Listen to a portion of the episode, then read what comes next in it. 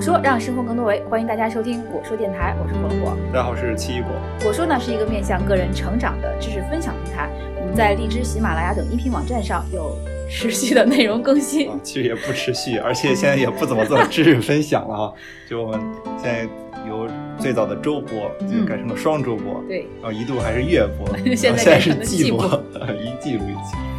呃，不过我们还是持续的在那个呃荔枝上更新啊。如果你是 iPhone 的用户，也是可以通过 Podcast 啊、搜索，就是自带的这个 Podcast 的这个 App 搜索“我说”二字关注我们，可以收听我们所有往期的节目。我看了一下，应该也有一百三四十期了。对，是的。呃，很长时间没跟大家见面，就是不知道想聊什么，所以今天也讨论了很久。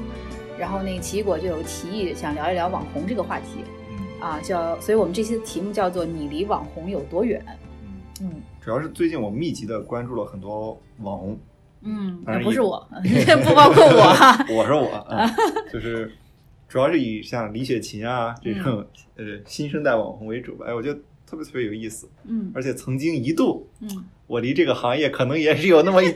一丢丢接近的，所以我就觉得重新燃起了我一些好奇心啊、啊，包括他们的呃商业模式啊，包括他们到底在做什么呀，以及背后的团队啊，嗯，呃这个事儿就非常好奇，所对以就开始想聊一聊这个话题。对，因为现在像那个直播带货呀等等吧，其实也都很火，就大家可能多少都有接触。对，呃，就是包括像李雪琴这个，呃，前两天奇异果跟我说起来的时候，我就想啊，怎么这么熟这个名字？可能是在某一次那个吐槽大会上看到，嗯呃，嗯就是脱口秀大会哈，，嗯，就是看到过她。然后呢，就昨天就补了几期她的这个视频嗯啊，确实还挺有意思的啊，就是嗯是吧？就是比较比较特别，感觉这个能在众多比较漂亮的这种女明星啊，或者是女网红中间出现这么一位比较清新脱俗 的，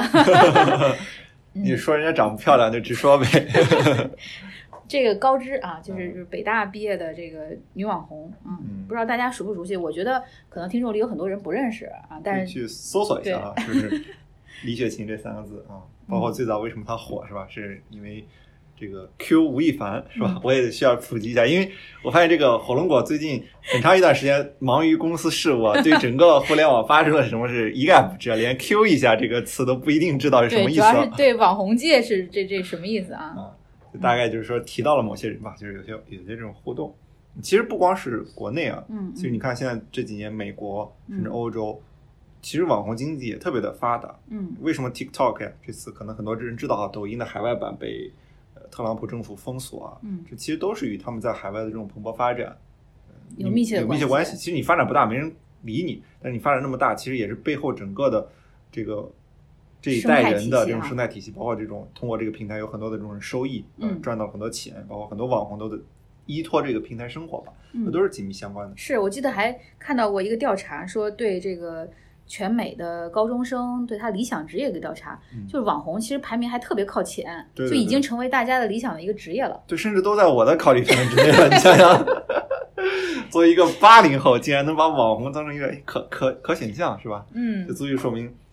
对，就是关于这个奇异果这个该如何再次成为网红的问题，嗯我们可以稍后再谈啊。 我们可以先说一说，就比如说最近呃，你比较关注哪些网红，然后哪些网红比较打动你吧？你可以给我给我做一个普及科普啊。哦因为在我印象中，像那个网红这个概念，还就停留在罗永罗永浩、啊、浩时代是对吧这个的阶段。罗永浩是中国初生代网红，哎但一直红到现在也很不容易啊，就是一直红。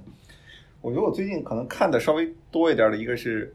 像呃李雪琴啊，嗯啊，当然还有一些不一定算是，哦，当然也有算网红的，像李子柒啊这种这种视频啊，都嗯有时候会看一些。那还有一些这种在欧美可能也特别火的，嗯呃他可能不是咱们定义上的一个网红，比如说有一个呃 YouTube 上有一个人，就油管上有一个人，嗯他是重新发明一下中国，不是中国了，重新发明一下所有这种原始人的这种钻木取火啊，盖房子，他一期视频可能也有上千万点击量。对，我们后边再会跟大家讨论一下上千万点击量代表着什么啊，从经济角度。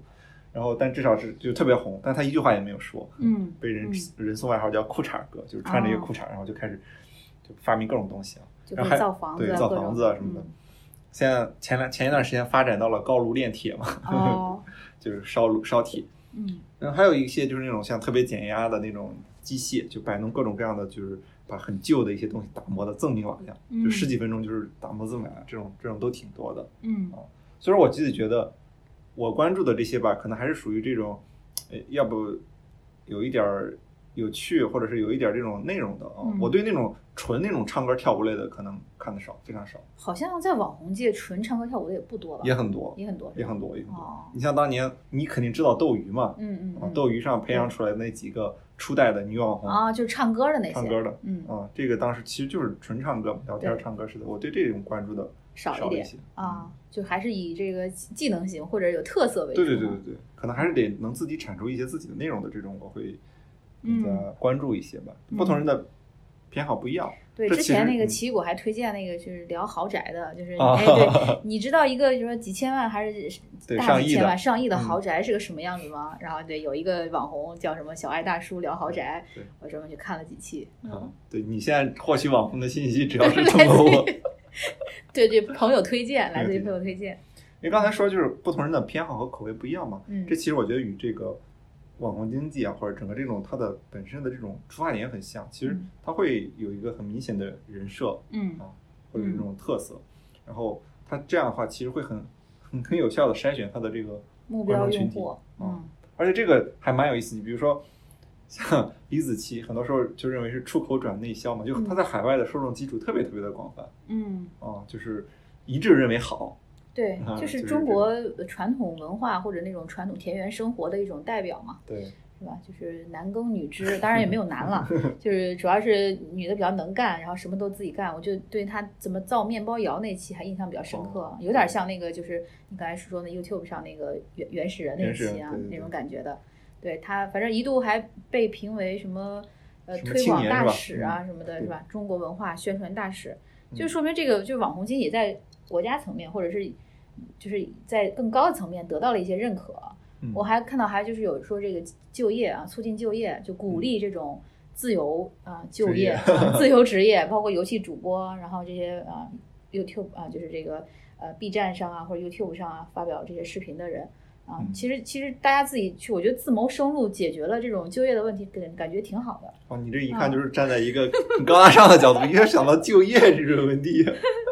嗯，是啊，是啊，就但是就说这个，哎，是不是所有的网红都呃特别的看，如看上去的那样光鲜亮丽？就是因为我们看网红嘛，就觉得他们的生活很轻松嗯，啊，就是录几期视频，然后就能获得大量的关注，然后可以带货，是吧？这个一晚上就能带多少多少几万、多少千万的这个货，嗯那是不是哎就感觉看上去特别美好？嗯因为我看到的可能就是还是咱们看到的都是头部的嘛，任何行业都是一样，就是可能还有很多腰部的。嗯臀部的、腿部的、脚后跟儿部的网红，对嗯他可能就没红，是吧？啊，所以就就解决了就业问题。是就网人、 网络人、嗯啊，网网红络素人，嗯。他们可能这种这可能并不是那么、那么、那么收入上肯定不会那么高，嗯但我觉得这这个群体吧，或者是说，你总会感觉到为什么大家很羡慕，你就会觉得，嗯哎，我通过做自己，嗯，或者是通过干一些什么自己喜欢干的事儿，就能获得了很多的这种关注也好啊，收入也好，这个可能是大家向往的是这个东西。对对嗯是的，就是不光是红本身嗯，它必须得你还是向往它红背，它为什么红，或者红背后带来的一些东西，可能还是你嗯关注的一些东西。对就比如说一个人很红，但是呃凄凄惨惨的，就是也也也也也也没什么收入，这可能你并不一定是很嗯，很向往它的一个东西。对就是他有一种很很自由的状态，然后能维持自己的生活，就这样其实就已经挺好的了。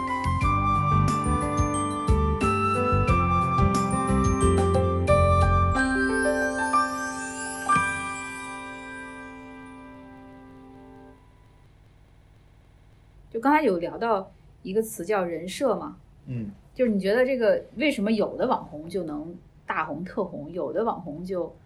呃可能就泯然众人矣啊，就跟普通的这个没啥区别嗯，啊？其实是不是人设在里面起了一个很大作用？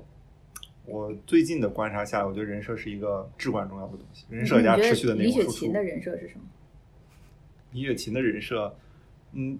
我先是说下，稍微介绍一下她的背景啊，嗯就是她是那个当年是东东北人嘛，单亲家庭，嗯然后自主招生考到北大第一第一名，自主招生考到北大学新闻传播，是吧？然后大学期间患严重的抑郁症，嗯然后大四的时候踉踉跄跄，然后去了美国留学，然后从美国回来，嗯，而且没有留学成功，退学了，嗯就是因为抑郁症，然后回来开始做这个事儿，嗯，大开概有始这做么一什个么事儿？就是在网红 在在 TikTok 上发表发发一在些在短抖视音频上啊嗯发一些短视频，然后开始开始 Q，就是开始艾特各路名人吧，跟他哦互动，然后靠吴亦凡那条火的哦，然后后来就被邀请去参加这各个种节目吧，啊，就是嗯就是有有有各种综艺，啊所以说其实你如果从他的身上来说，他有很多点都是他的这种特色嘛，嗯比如说学霸，嗯但是呢，在学霸里边又是学渣，在北大过得很不如意，嗯，然后长得也不好看，不太好看吧， 一 般但是比较真实，嗯是吧？就是整个这些东西，然后你比较比较比较放松这种状态，啊，嗯对，而且他是他在他去 Q 各路明星的时候也，就那种就是树立了一种风格吧，我觉得、嗯很难具体去描述，但它是一种风格，这种嗯风格之前没有过，嗯是，吧？没有过，没有过，嗯就是比较比较特别。对，那再再说人设的话，就比如说像那个李诞啊，李诞应该是算网红界的，嗯也算比较靠前的几位了。嗯，他的人设是是啥呀？我不太但他了解了。他不光是。我觉得不是网红的问题，他可能还是就有点像是一个细分领域嘛，嗯就是说脱口秀的，就嗯可能也不一定很多人都知道这个行业，就说脱口秀说的比较好，后来去也是看参 加各种各样的综艺吧，他可能就是属于那种表面上看起来很丧，是吧？嗯比如说生活不值得什么的，但又非常努力，嗯认真挣钱，就这种感觉，嗯就很矛盾，是吧？嗯一方面说，就劝他还别努力了，躺平吧，嗯然后自己特别努力， 这这不就很很很虚伪 吗？ 都很真诚的虚伪。真诚的虚伪。嗯、对，，就不同人可能可能都不太一样。嗯啊，或者再像那个许岑，他的人设就是眉毛大王，啊是吧就是 我做啥都特别牛，呃我就感觉对他是这样。然后就我是带娃也很牛，对然后我我我我做 PPT 也很 牛，就是臭不要脸的人设是吧？ 对，嗯，那你觉得你有人设吗？ 你要成为一名网红，你你必备的条件就是要有人设吗？就你的人设是啥？学霸，哦，我觉得学霸不是一个好的人设，嗯知道吗？就是包括李雪琴也是，她虽然是是北大毕业，但她如果是在北大是个学霸的话，嗯她就不会是一个网红了。嗯啊，她必须得在那儿大学比较还得比较突渣，破一点对啊， 才行。为什么呢？就是我感觉，首先第一个就是你得接地气嘛，就不能给、给人特别有压迫感。嗯嗯，往往在有压迫感的时候，就不是一个特别好的状态。嗯嗯，比如这次就拿这期这这次有很热的综艺吧，脱口秀大会来说，其实有几个嘉宾可能也是比较有精英背景吧，就是可能他讲了很多段子，你会觉得给人特别有压迫感，嗯，啊高高在上，高高在上，呃嗯那就不好。要么你就自嘲，要么你虽然有攻击性，但你的攻击性必须要以一种某种方式去化解一下，嗯就这种状态会是比较好的一种状态。啊，嗯嗯所以。我觉得学霸不是一个好的人设。那那这个这个对吧？啊那你这个就学霸创业又又更更高高在上了一下儿。 对，所以说我就离网网离网红就越来越远，渐行渐远了，对，如果是学霸创业失败，也许可以吧？ 也不行。还是离离离群众有距离是吧？嗯，对。那说到就是跟你相比的话，我觉得我我我我的就是前曾经啊一段时间在这个就朋友们对我的印象啊，就是带娃出差，啊那这个可能还稍微接近一点儿，就是嗯接近一点儿大家的日常生活啊嗯，，是吧？你老老是在带娃，在在各种地方去出差。但我觉得这个人设还得必须得转化成一些内容，你知道吗？就是嗯，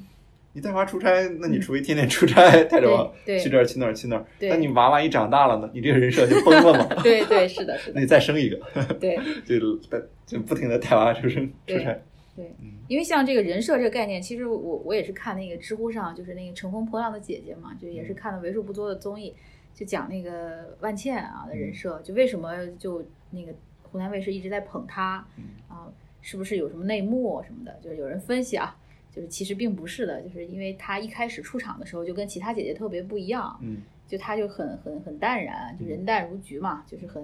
很高冷，又不太 care，然后自己不关心结果，就是有这么一种感觉，所以就是会剪剪辑的时候会很多镜头就往这个方向去剪，嗯所以就到导致了啊，就是大家会对他有这么一个印象，哎，发现这个还挺不错的，就很不一样嘛。嗯然后接下来这个节目就会给他很多戏份啊，就会保他呀等等吧，嗯嗯，就是其实这也是个人设，对，是个人设的问对题。对，就当然这个人设有没有 hold 得 hold 得 hold 不 hold 得住啊，嗯这个就这个就不好说了。嗯，而其实你看这种，无论是综艺也好啊，还有这个刚才说的那种网红界也好，甚至大家的日常生活中，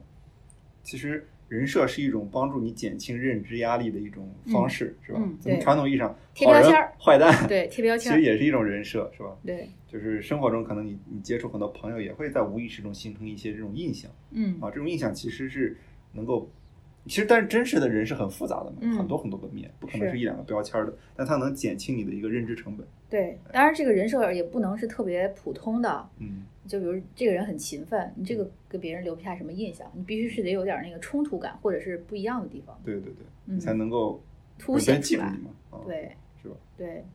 比如说或者有有一个人老喜欢跟别人怼，嗯，那可能他就就容易被别人记住嗯啊。当然这个不一定跟人设有关，就但就大家会喜欢这种有突冲突和有故事性的这个内容，嗯，所以这也是那个叫你要成为一个网红，得有人给你造势，给你包装 啊，给你创造一些故事。哦，其实这种就是背后有很多经纪公司其实在看啊干，嗯就大家看到的很多这种，嗯，网红也好，其实背后其实是有团队的，嗯，就是可能大家只看到了那一个人，但说不定他背后有一个很庞大的团队，嗯，哦，嗯这是一个很可能浮在冰山脚下，大家肯定很没有看到的一个东西，嗯而这团队背后可能还有一个更大的团队，嗯，比如说跟你刚刚提到的这种，呃，无论是那个有一些电视台去打造这些东西，还是它背后的还有一些视视频网网站啊，是吧？其他甚至有 BAT 啊这些整个资本体系的一种运作，都是有很大的关系的。嗯其实最典型的，其实现在很多那种练习生嘛，嗯就是把素人包装成网红，嗯就很快速的这种造星运动，背后是整个的一套这种体系体系化的一个运运作化的一个一个流程。嗯，那既然就是聊到这儿了嘛，就是我我们也想了解更多一点关于这个到底网红这个商业模式是怎样的，是吧？就是到底是一个他们到底靠什么挣钱，就是挣钱的方式到底有哪些，呃，是吧？就是因为我们看到的就是一些视频或者一些我们的注意力被吸引过去了，嗯那，他们怎么变现呢？就是我们是是吧？咱们之 前也也也曾经一度 我们我们没有去走这条路，就是一度看不清适合我们的这个商业模式，是吗？我们观察可能比较片面，我自己观察，我现在看起来有这么几种啊。第一种是非常简单，就是因为你红了之后，肯定会有一些品牌代言，特别是那其实和很很传统的明星比较像嘛，嗯你会有一些这种品牌代言。你看到现在，其实很多品牌也开始找这种所谓的网红来进行代言，嗯他可能没有什么影视作品，以前都是喜欢找电影明星啊，对演电视剧的这种唱歌的、跳舞的，可能现在都不是。嗯，那所以说，你看现在脱口秀演员都可以代言了， 是吗？他们都代言什么东西呢？什么都有啊，嗯啊，各种各样的吃吃吃的、穿的、用的都可以嗯啊，这是这种代言。代言呢，其实和之前比较像嘛。嗯然后另外一个，你刚才提到了，就是所谓的直播带货，其实就是电商嘛，嗯直播电商，像老罗是吧？嗯以前一直没成，没想到这个网红最终还是在靠直播带货中开始变现。你就问你吧，你你看那个罗永浩直播有买过东西吗？多多少少稍微买过一点儿，但是嗯就是不多吧，嗯吃的呀或者用的稍微买过一点。嗯然后还有一种路子，我觉得其实是更适合我们的，呃可能也是大家不一定能知道的。你像这种，嗯，离子器也好啊，甚至我刚才说的那种就是原 原始人重新发明一个东西回也好形针啊，回形针对，他们其实有几种模式，一个是他们像回形针这种是给他是做视频的嘛，很专业的那种视频，嗯他们其实可以帮别人去做其他的公司去做这种很专业的视频拍摄拍摄啊剪辑，哦就很多这种后期就是相当于是通过这种网络的渠道展示了你自己的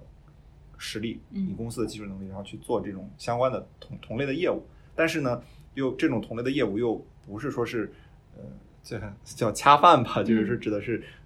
会影响到你一些这个之前的这种你你的客观或者专业度，是吧？嗯像之前那个有些这种测评类的。就会经常会所谓的翻车，就是你拿了厂商的钱，然后把人评的特别好，不对是这种模式。对就是体现自己专业能力的这种形式。还有一种像是就是我知道的很多国外的也好，国内的也好，他们纯靠这种视频网站的分成也可以拿到很高的收益嗯啊嗯，。像是就是纯属流量收益。对流量收益，像这种特别头部的这种非常大的这种网红，可能一期视频嗯的分成就是上百万都有，嗯就可以拿到上百万的这个这个分成。嗯，当然这个也取决于这个平台，就视频平台它的收成、收益和分成的模式，式。对对对，对，这也就是说那个国内那个 B 站站嘛，大家嗯比较看好的一个原因。就是哔哩哔哩，对，哔哩哔哩就是因为它给那个就是创作者，然后原创视频它的博主的分成分会成比较高，比例。嗯对。嗯，其实基本上国内现在，你如果是想成为一个内容创造者的话，大家现在首选的可能就是 B 站了，嗯是吧？以前的话，你像呃所谓的三大传统的这个视频对网站，爱优腾、爱奇艺、优酷和腾讯，其实现在都转成以自制剧啊、自制综艺啊、网综为主的一种商业模式了。嗯，对于 UGC 就是用户生成内容的扶持力度已经很小了，嗯感觉。然后这种是一种模式，还有一种其实自己做一个小的品牌，像嗯李子柒啊这种的，其实做一个品，它也没有什么广告代言啊，很少，就是其实还是靠自有的这种电商品牌，嗯其实也做得非常非常好。我们还知道一个更奇特的模式，火龙果也是我之前推荐给火龙果，我就是叫 Tasway 嘛，好像在嗯视频里也提到过，嗯他们是一家在成都、重庆那一带的一个做数码类的各种对生活类的这种视频的这么一个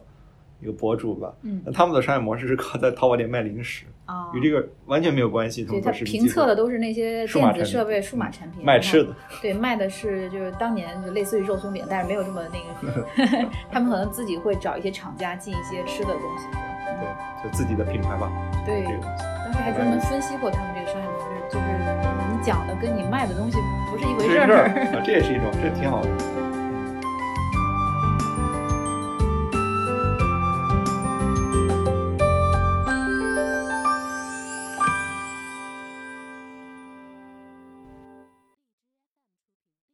那其实就是感觉上，呃，整个这个网红经济看起来就前面的这些人，然后但是后面有一个体系做支撑，这也是为什么就它能够成为一个，呃，就是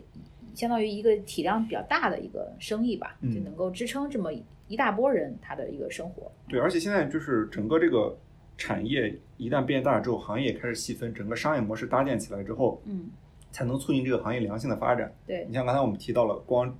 比如说无论是广告代言啊、流量啊、直播电商啊，嗯是你卖点别的东西啊、自有品牌啊，它有一系列的这种嗯呃商业模式在存存在着，这就其实是一个很大的产业，对，而这个产业反过来又能养活更多的这种呃从业人员，比嗯如说有人可能就专门帮助这些网红去做品牌，对专门他们去做电商。推广的，嗯啊，是吧甚至你看，就就拿拍视频，因为很多网红是靠拍视频这事儿来说嘛，嗯现在都有专门的团队帮着你拍视频，嗯就你可以自己没有视频团队，现在有专门的这种视频团队嗯啊、来帮你去做这个事儿。嗯其实就大家的细分会越来越专业。嗯，就是从那个消费者这个角度来看哈、就是为什么呃网红经济大家愿意去，就比如说找他们去采购东西，就是买东西，实际上是通过这种就是长期的曝光啊、接触，感觉建立了一种信任关系，就觉得啊，我我我一直关注你，在我情我在情感上愿意相信你，嗯然后你给我推荐的东西就是可能会比较好，或者是就是因为直播带货或者这种流量比较大，就是就是整个折扣比较低对折扣比较低，然后我能保证全网最低价，然后给到你这种优惠，嗯，所以这也算是就是推销啊，就是建立了一种这种直播这种直销的渠道。嗯嗯嗯嗯，其实他们就是一个符符号，我感觉就像就像就像是一个那个，呃，就是当然不同类型的网红会不一样了，就是嗯这种搞笑型的、脱口秀型的，带给你快乐，是吧？嗯然后这种那个明星类的，然后流量啊，嗯带带给你就是这种更实惠的商品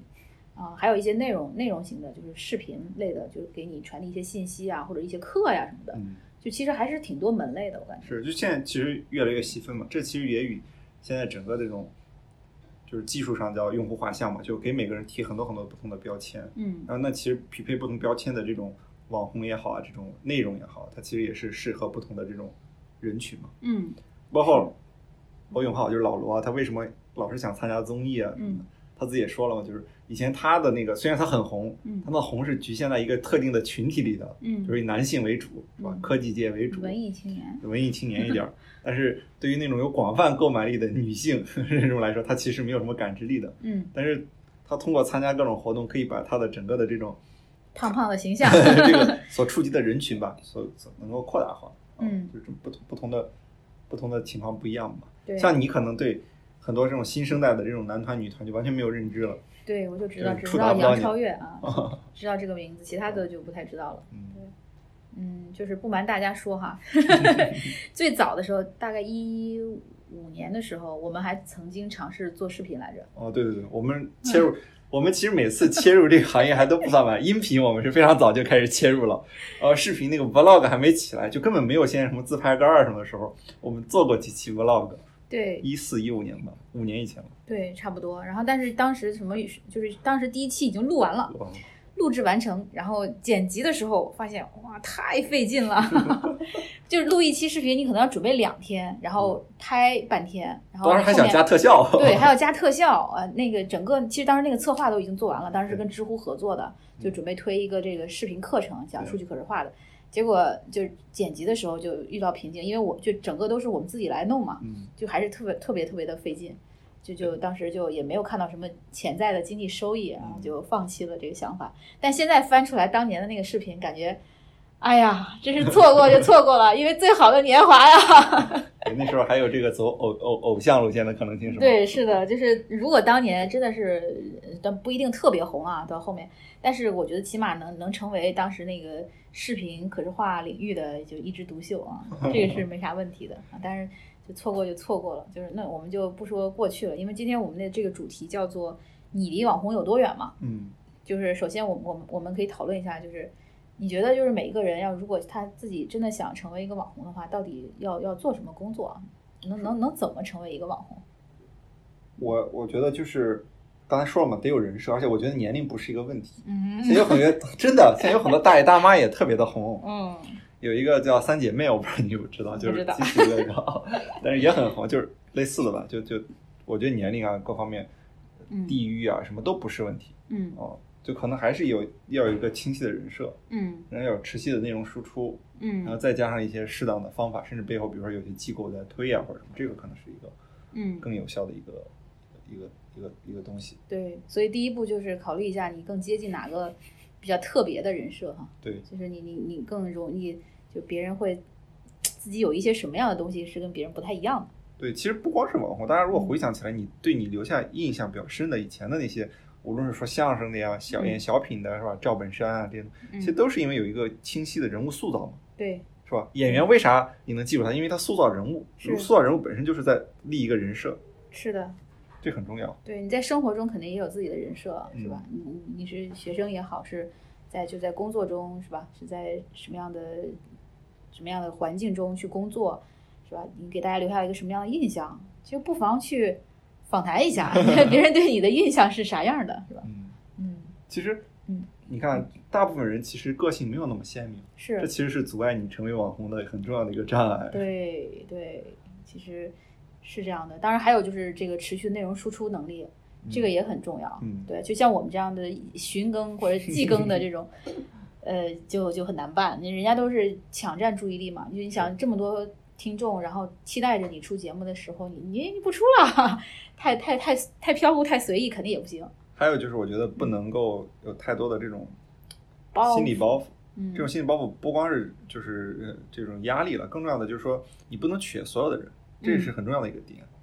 现在市场非常的细分，就你不能因为就是很多人心里其实大部分人心里是比较脆弱的，是的，别人说你两句可能 就不弄崩了了。。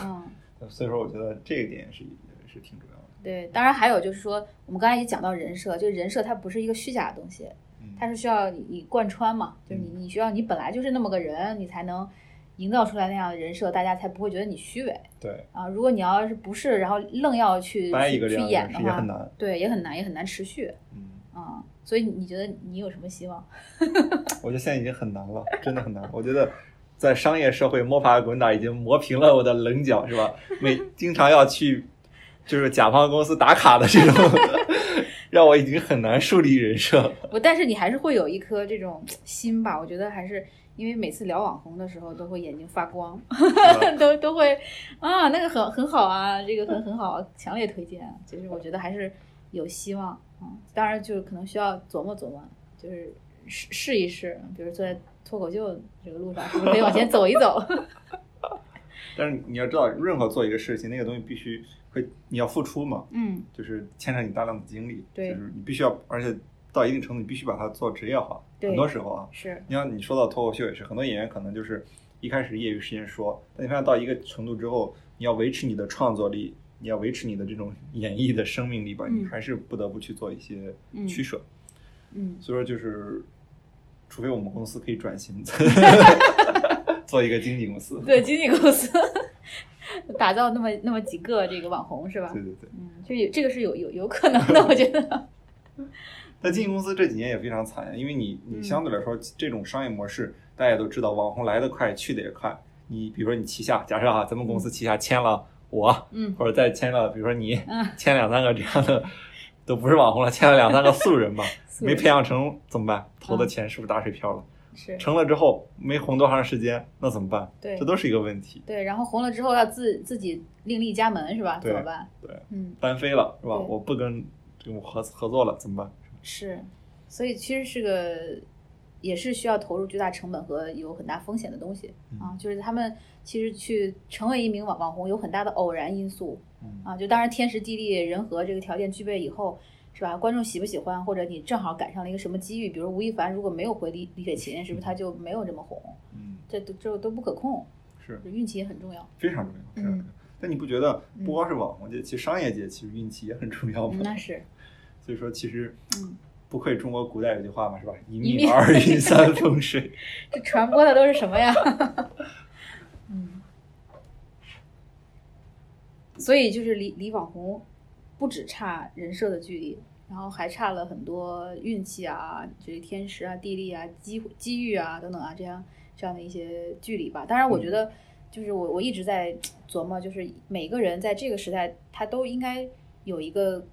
自我发声的这种渠道和这种标签儿，或者是说这种呃，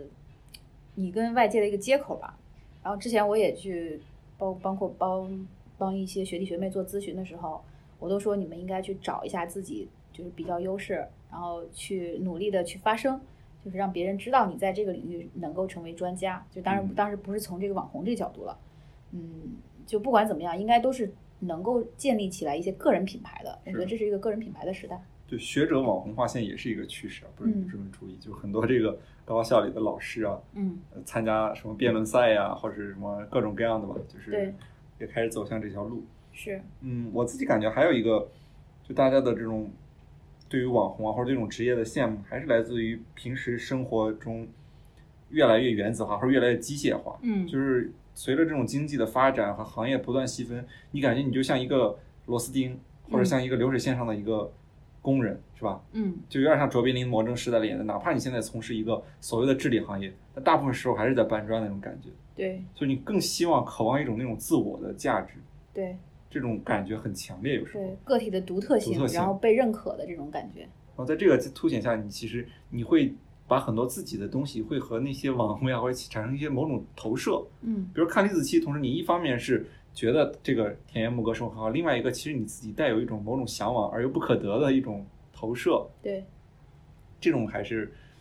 很很很很心理层面的东西。这个可能还是与刚才说的那个钱没有什么太大关系，嗯就是你你是不是通过这条路能获得经济收益不太关系，还有一些很精神上的东西存在的。嗯，所以你一开始说要讲这个网红的时候，我觉得最近三个月的这个生活和工作跟网红特别特别特别远啊，就不光是你，你平常可能偶尔会看一些这样的视频，嗯，会知道一些他们的情况，但是你觉得自己的生活其实就是在大部分情况下是在上班呀、然后完成任务啊，嗯，然后包括就是当即使是像我们这样创业公司就比较有创造性了，但还是一个这样的一个状态，就是一个比较呃平淡啊，嗯但是又持续在这个这个进进进展中的这样的一个状态，就会觉得离那种那种很很包装的很光鲜，或者说听起来很美好的这种生活还是挺远的。那你不需要看很光鲜的嘛？我刚才在录节目之前特地给嗯火龙果看了几期啊， 几个其实都很朴素的。对，看到挺高兴的，嗯，所以说我就觉得，你不觉得更正是因为这种越来越嗯。这种，就是像结构件儿一样，在这个世界上存在这种生活，你更需要一些这种刺激性的或者这种一些嗯刺激的东西来、来来激发一下你自己的神经嘛。是的，是的，是的，所以就是这是好像前两天也是看好多人在说，又说又说这个斜杠，嗯，就是说你的生活的身份要有很多种，是吧？就是要要既能干这个，能干这个啊。之前我们对斜杠的认识就是说，你能一专多能，能哎能 hold 得住你的能力，可以 hold 得住很多领域。但现在来看的话，其实斜杠就带给你的是一种调节，就是嗯生活的一种调节。嗯就因为你看有一个有一个朋友之前那个在这儿录过节目那个菠萝哈，他现在是个投资机构的那个投资人，但他同时也是健身教练。嗯他就在广场上那个带着大妈们健身， 这个我觉得还挺有意思的。嗯对，就是斜杠的这种状态吧，可能，嗯，确实就是你一段时间工作工作的比较疲惫的时候，尝试一点新的这种，对，可能更多的是一种精神上的调节，嗯精神上的一种给你一些汲取一些能量和源泉的一些方式。是的，很久没有这种感觉了。是的，就是，其实你说说到这个网红这事儿，我研究完了之后，我真心动过。嗯我心动过表现是是啥呢？我看出来了。 我去先是看了看这个这几年就是测评比较好的 vlog 相机到底有哪 些，是吧？然后另外一个还去看了看什么大疆的什么稳定器，因为看嗯网红他们录录视频嘛，都对都有个稳定器，对就系统性的去研究了研究，这就跟那个要健身，先把健身装备买起来一样。先办卡。 对，先办 卡。对我倒是挺期待，就是什么时候能推出一期视频节目的，就是因为确实这个，这三年前、三四年前啊，嗯四五年前咱们做录过一次，嗯，但现在就是就是容颜也有变化啊， 也 有老龄化的趋势。 老龄化是大势所趋，时代潮流。不，我们中间短期出过一点视频，做头脑王者的时啊，候对对对对对对，现在可能跟当时又又不一样了，就是嗯是吧？就这些上班啊，是吧？带孩子啊，还很艰辛啊，就肯定没有当年那么光鲜，但是我觉得还是可以试一试的，就起码 real 是吧？对对对，起码很真实啊，嗯，起嗯码很真实。行，嗯那我们就提上日程吧，看这个事儿。